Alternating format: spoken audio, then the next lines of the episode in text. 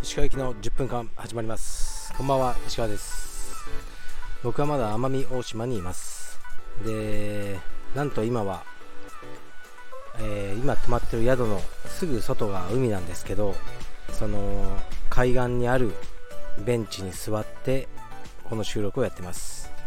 で明かりも何もないので本当に真っ暗なんですね。だから僕は今あのヘッドライトを頭につけてやってます。で、えー、黒糖焼酎を飲みながらこれをやってます。黒糖焼酎ってね美味しいんですよ。奄美でしかあの作ってはいけないのかな確か。決まりで、うん、ちょっとウイスキーに似た感じを僕はあのー、味がするなと思いますね。で今日も奄美にいて、まあ、子供と遊んだんですけど今日はですね、あのー、結構端っこのもうかなり田舎の方大和村ですね。今は大和市になったのかな。奄美市を離れてそちらに遊びに行きました。ここは来るたびに行くんですけどあの国直海岸っていうのがありましてで本当に誰もいないあの何もない海岸なんですけどすごく好きでうんなんで好きなのか本当に分かんないですね。で毎年行きますね。今日もそこに行ってえー、っといつもそこに1軒だけある謎のカフェがあるんですよね。テルボーズっていう。毎回そこに行ってそこのおじさんの作るカレーを食べてとおじさんとあの話をするっていう感じですね。でおじさんが前教えてくれた情報であのその大和村の漁港があるんですけどそこに大きな赤ウミガメが住み着いてての漁師さんがあの魚とかをあげると食べに来る。っていう風に聞いてたんですよね。で2年前ぐらいに行ったらあの本当に大きな赤ウミガメが3頭ぐらいいたかな。ですごく面白かったんで今日も行ってみました。そしたらまだいましたね。うん。でえっとね僕の妻の手から魚をね取ったりしてました。僕のインスタグラムのストーリーに上げておきましたね。ちょっと僕はなんかねあの指を食いちぎられたりしそうでそういうこと怖くてできないんですけどうちの妻はねアグレッシブに餌をあげてました。うんすごいですね奄美って本当に。でそこからその大和市の大和村なのかな？ちょっとすいません。の村役場。あ村だやっぱり。村役場にあの行きました。でそちらに行くとあのね捕まえてあるこう駆除され,、ね、されるためのハブがあの大きな箱に入ってるんですよね。でそれをその村役場の職員さんがハブ取り棒で引っ張り出してあの見せてくれるんですね。で結構面白かったですね。2年前もやって今日もそれを店に、ね、見せてもらいました。是非ね奄美に来る機会がある方はえー、っと大和村の、ね、村役場でハブを見せてもらうと楽しいと思います。今日は触らせてもらいましたね。あの頭を押さえつけた状態でほら触ってください触ってくださいとか言ってはい、ハブの胴体をこう触って、うん、すごい冷たかったですね。でそんな一日でした。あとそうだ日本一大きなどんぐり。沖縄裏えー、っとなんだっけ裏白菓子かな？のどんぐりを見に行ったんですけど一応ね身をねあのどんぐり持って帰っちゃダメなんですね。天然記念物なんで。でも時期が少し遅すぎたようでもうどんぐりは一つも見当たらなかったですね。その山のね奥まですごくねあの長い距離を歩いて疲れました。はいではレターに参ります。えー、っとえー、YouTube 拝見させていただきました。石川先生がめちゃくちゃお茶目ですごく面白かったです。渡辺先生に対する愛情独立に対する喜びを感じました。スタンド FM と違う石川先生を見られてよかったです。はいありがとうございます。そうですかね。違いますかね。僕は違う感じではやってないんですけど、あまあ少しスタンド FM の方がちょっと真面目にやってますかね。うん。あまあこれは昨日アップした僕の YouTube、えー、石川祐希のミッドライフクライシス第2回で仙台道場訪問の回ですね。そちらのを見ていただいた感想だと思います。ありがとうございます。やっぱり嬉しいですよ。自分のね、あの、スタッフが、あね、独立して道場を開くっていうのは本当に嬉しいことだなと思ってます。ありがとうございます。次行きます。そう、結構ね、お茶目なんですよ、僕は。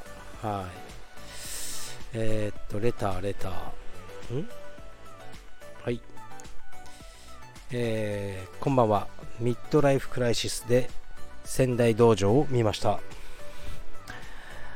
どうでもいい質問なのですが道場隅のベンチシートは便利そうに見えましたがスパーで壁際の攻防になった時危なくはないのですか？気になってしまいましたはいありがとうございますえー、っとねまあこれも僕の YouTube 第2回を見ていただければわかるんですがまあ、あの道場ってやっぱ収納がいっぱい必要なので道場のマット際にえー、っとベンチみたいなのを作ってそのベンチの中がね空洞になっててそこが収納スペースになっているっていうことですね。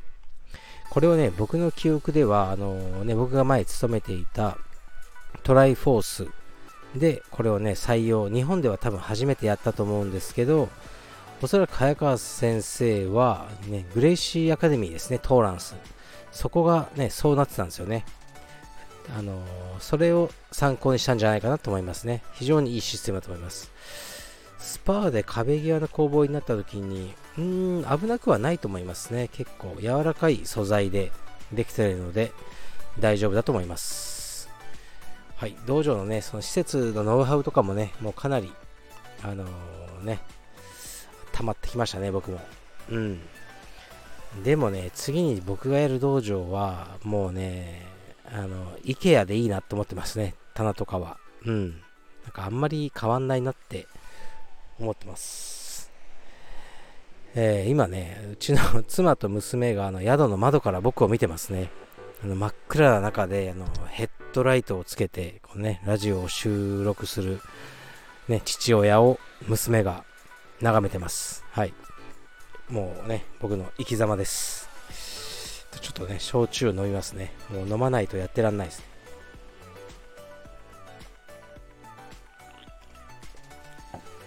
ああ、美味しい。では、最後いきます。石川さん、こんにちは。30代の独身サラリーマンです。石川さんは、奥様がお子さんと実家に戻っている日は近所の焼き鳥屋でお酒を楽しむと以前のラジオでお聞きしました。一人飲みをする際はお店の方と気さくに会話を楽しんだりするのでしょうか。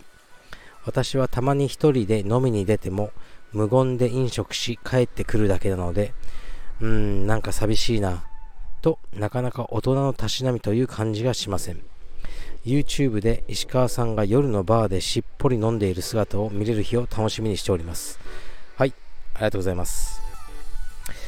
うーん、やっぱ求めてるものが違うんじゃないですかね。僕は普段の生活では人と話すことすごく多いんですね。まあ、道場っていっぱい人がいて、でそれはそれであの大好きなんですよ。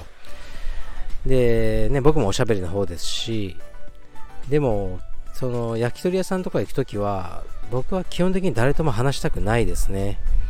もう一人で考え事したり、まあ、たまに携帯見たりあの本読んだりしながらあの飲むのが好きでだからあんまり話しかけてくる店主の店には行かないですね。うん。で僕が行く店は数軒あるんですけどやっぱりねご主人がすごく分かってらっしゃる。こう僕が求めてる時だけ話をしてくれるという人が多いんですね。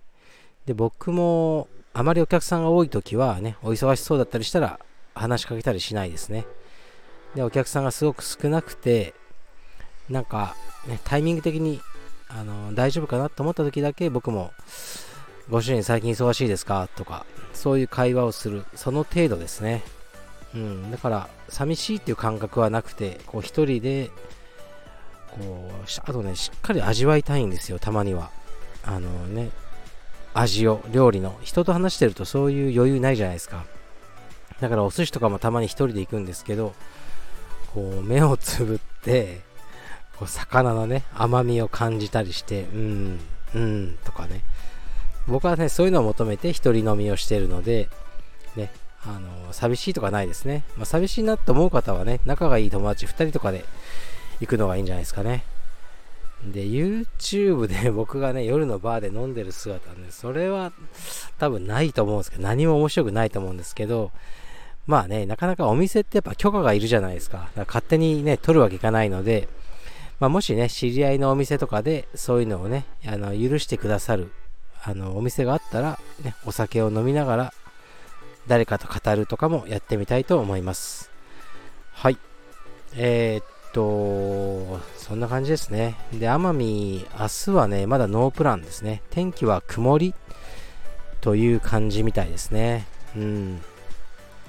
奄美ね、本当に好きなんですよ。なんかね、ちょっとね、移住したいぐらい。まあでもね、ちょっと移住はね、できないと思うので、しばらくは東京で頑張ろうと思います。はい、ありがとうございます。失礼します。